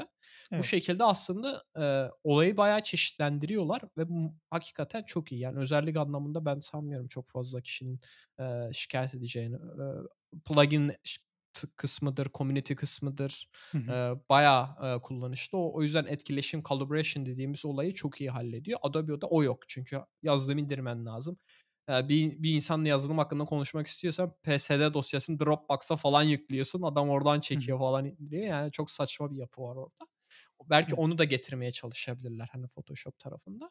Para kısmına gelecek olursak da ben sana kesinlikle katılıyorum abi. Yani böyle söyleyenler olmuş. Ya hani sen böyle hani Adobe'ye karşı bir iş yapıyordun. Nasıl olur da hani böyle 20 milyar doları kabul etmiş. Ben şöyle söyleyeyim abi bunları söyleyenlere 20 milyar dolar de sen babasını bile Sadece satarlar değil. yani abi bu insan hiç yani hakikaten öyle bir para ki bu para yani insanlar bilmiyorum şeyi anlayamıyorlar biz hani belki 10.000 TL'dir, ne bileyim 100.000 TL'dir, 1.000.000 TL'dir, 10.000.000 TL'dir. Hani bu tarz paraları idrak edebiliyoruz ama 20 milyar dolar gibi parayı hakikaten hani insan beyni algılayamıyor ne kadar bir büyük para olduğunu ve Hı hı. şeyi de son olarak söyleyeyim. Bu karar CEO'nun verebileceği bir karar karar değil. O değil. şirkete yatırım yapmış. Hı. Onlarca belki VC var, yatırım yapan şirketler var. Bunlar da aldıkla koydukları paranın bundan belki bilmiyorum 10 sene önce koydukları paranın 10 kat ya da işte 15 kat, 8 kat değerlemeyle çünkü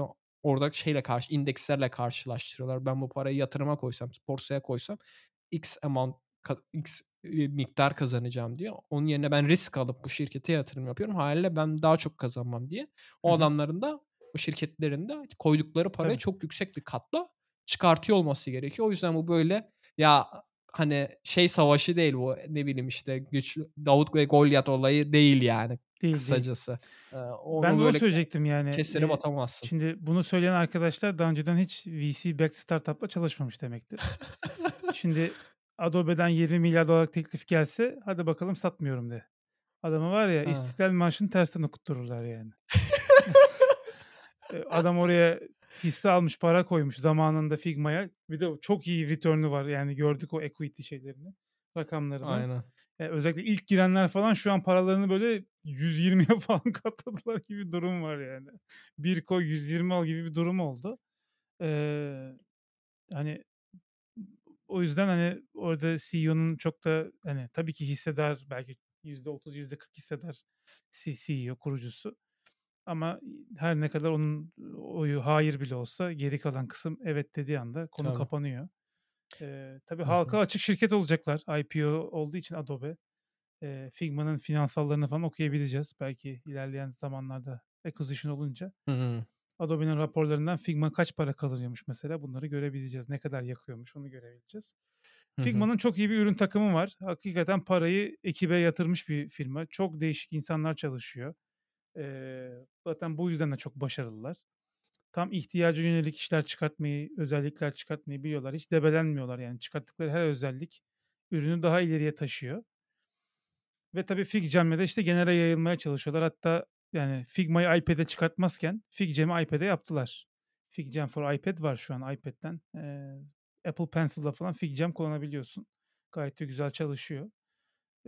Hep bunlar bir stratejinin parçası. Stratejiye baktığın zaman da Adobe inşallah kapatmayı düşünmez de hani beraber büyümeyi düşünür. Çünkü Adobe'nin de bu Innovators Dilemma'da olduğu gibi yani kendi ürünlerine tehdit oluşturabilecek bir eee, ürünü satın alması, eee, onu kapatması çok büyük bir yanlış olur. Eee, onu alıp onunla beraber büyümesi lazım. Büyümeyi düşünmesi lazım. Kendi X sitesini tamamen yok etmesi lazım. Ortadan kaldırması lazım ya ben abi düşünüyorum. yanlış hatırlamıyorsam o kitapta şey diyordu hatta yani o aldığın şirketin yöneticisini kendi şirketinin yöneticisi olarak ataman gerekiyor Hımm. ki seni o şeyden kurtarabilsin gibisinden bir örnek de sanki hatırlıyor gibiyim. Ya hı. ben de bayağı şaşırmıştım aslında ama hakikaten yani o inovasyonu tetikleyebilmen için öteki türlü dediğin gibi yok olup gidiyorsun. Biz bunu çok konuştuk. Yani o nasıl diyeyim gücün verdiği şeyle birlikte işte Nokia'dır, BlackBerry'dir falan filan tanımıyorsun böyle diğer şeylere. Ya bunlar kim falan filan şey oluyor. 10 sene geçiyor ortada şirket kalmıyor. Hakikaten, eee, zor bir konu. Biz bir de son olarak bu konu hakkında şeye de değineyim. Onu da gördüm Twitter'da. Bu Figma'nın CEO'su abimiz de bu Ethereum'u, eee, çıkartan abimiz de aslında, eee, Thiel Fellow denilen bir, eee, ne denir bilmiyorum. Tarikat. vakıf mı? bir vakfın üyesiymiş. Bu e, vakıf da biliyorsun bizim Peter Thiel denilen inanılmaz controversial bir abimiz ama nasıl diyeyim söylediği çok şey çıkan bu sektörün kitabını yazmış hakikaten Zero to One diye. Açıp e, okusunlar muazzam bir kitap. Yani hani Hı hı. çok kişi yaptığı davranışlarını e, nasıl diyeyim Ya e, Trump'ın onaylamıyor. kampanyasına falan para verdi bu bu arada. Onaylamıyor. Onaylamıyor ama bu. muhtemelen muhtemelen herhalde yani bu sektördeki en zeki adamlardan bir tanesi e, diyebiliriz. Yapmış olduğu yatırımlar, işlerden dolayı. E, kendisi bu Thiel Fellow'u kuruyor ve diyor ki üniversiteyi bırakan kişiye üniversiteyi bırakıp işte bir e, Ivy League Üniversitesi'ni yazılım bırakıp yoksa startup aynen Yedi, Yeditepe'yi bırakıp alamıyorsun. start startup işiyle uğraşacaklara 100 bin dolar gibisinden bir para ve teklif etmişti ve bu teklif edilen kişiler arasında işte bu e, adını unuttum Vitalik miydi? E, Ethereum'u e, evet. kuran abimiz de var. İtali. Figma'yı kuran abimiz de var. Buradan da aslında adamın nasıl nokta atışı gene e, yatırımlar yaptığını görebiliyorsun. Çok esrarengiz bir adam aslında yani. Apple Shortcuts yapan konuşul- ekip de bu arada. Aynen. Fellowship Çok konuşulmayan e, çok bir kişi, çok controversial bir kişi. Yine yaptığı işlerden dolayı, yaşam tarzından dolayı vesaire. Abi adam bu kadar kaliteli olmasa cancel, çok bir şey. cancel'larlardı çoktan. Adam bu kadar kaliteli Tabii. olmasa çoktan cancel'lanmıştı. Zaten çok kaliteli adamları cancel'layamıyorlar böyle çok büyük bir skandal olmadığı müddetçe. Ee, Aynen, mesela aynen. Kevin Ama bu adam Spacey mesela hiç aktif skandal değil abi. Hiç aktif değil yani. Bu Ama adam adamın işinde hani gücünde zaten yani dünyada ulaşamayacağı insan da yok. Başkan Hmm. dahil, Amerikan başkanı adam dahil Facebook'un şeyinin board'unda da yok. Gerçi Zuckerberg'e ay, o da bakamaz çık- çıktı veriyor. sanırım yanlış hatırlamıyorsam. Ee, Ha, son belki zarar veriyorum şirkete diye çıkmış olabilir. bir tanesi. Ee, öyle bir abimiz. Onda böyle not düşeyim. Meraklıları baksın, araştırsın kendisini. Çok ilginç bir insan. Kitabını da okusun Zero to One. Benim ha- yani hayran Sıfırdan bire Türkçesi var. Ee, söyleyelim de. Aynen, aynen. Sıfırdan bire diye çok güzel bir kitap var. Bilmiyorum abi eklemek istediğim başka bir şey yoksa. Valla bayağı dolu Ha, dolu bölüm bir bölüm oldu. tamam. Çok konu konuştuk. Ee, güzeldi yani. Eklemek istediğim bir şey yok şu an. Peki o zaman farklı düşünün e, 72. bölümünde gene farklı farklı konular konuştuk. Birçok konuyu gömdük, kişiyi gömdük. Umarım kimseyi incitmemişizdir. Bu tarz şeylere takılmayın. Sadece ben katılmıyorum deyin geçin. Kimseyi linçlemeyin. Aynı fikirde olmak zorunda değiliz. Şey Ee, olmuştu. e, terim, terimciler Ha. çok kuvvetli. Bu Uğur, Uğur Karakullukçu diye bir yorumcu vardı. Vole'de terimle ilgili bir yorum yaptı. Vo- Vole'nin stüdyosunu şey yaptılar. Önüne kaç iki araba adam geldi. Ee, sen ne diyorsun demek için adama yani. Ee, lütfen benim evime gel. Onun yerine, onun yerine bizi linçlemek yerine eğer Apple Podcast'ten dinliyorsanız e, bize abone olabilirsiniz. Yeni bölümler çıktığında notification gelebilir. Spotify'da da aynı şekilde Apple Podcast'te yorum yazıp puan da verebilirsiniz. E, Twitter'dan bize ulaşabilirsiniz, soru sorabilirsiniz, merhaba diyebilirsiniz. E, bir sonraki bölümde görüşmek üzere. Hoşçakalın.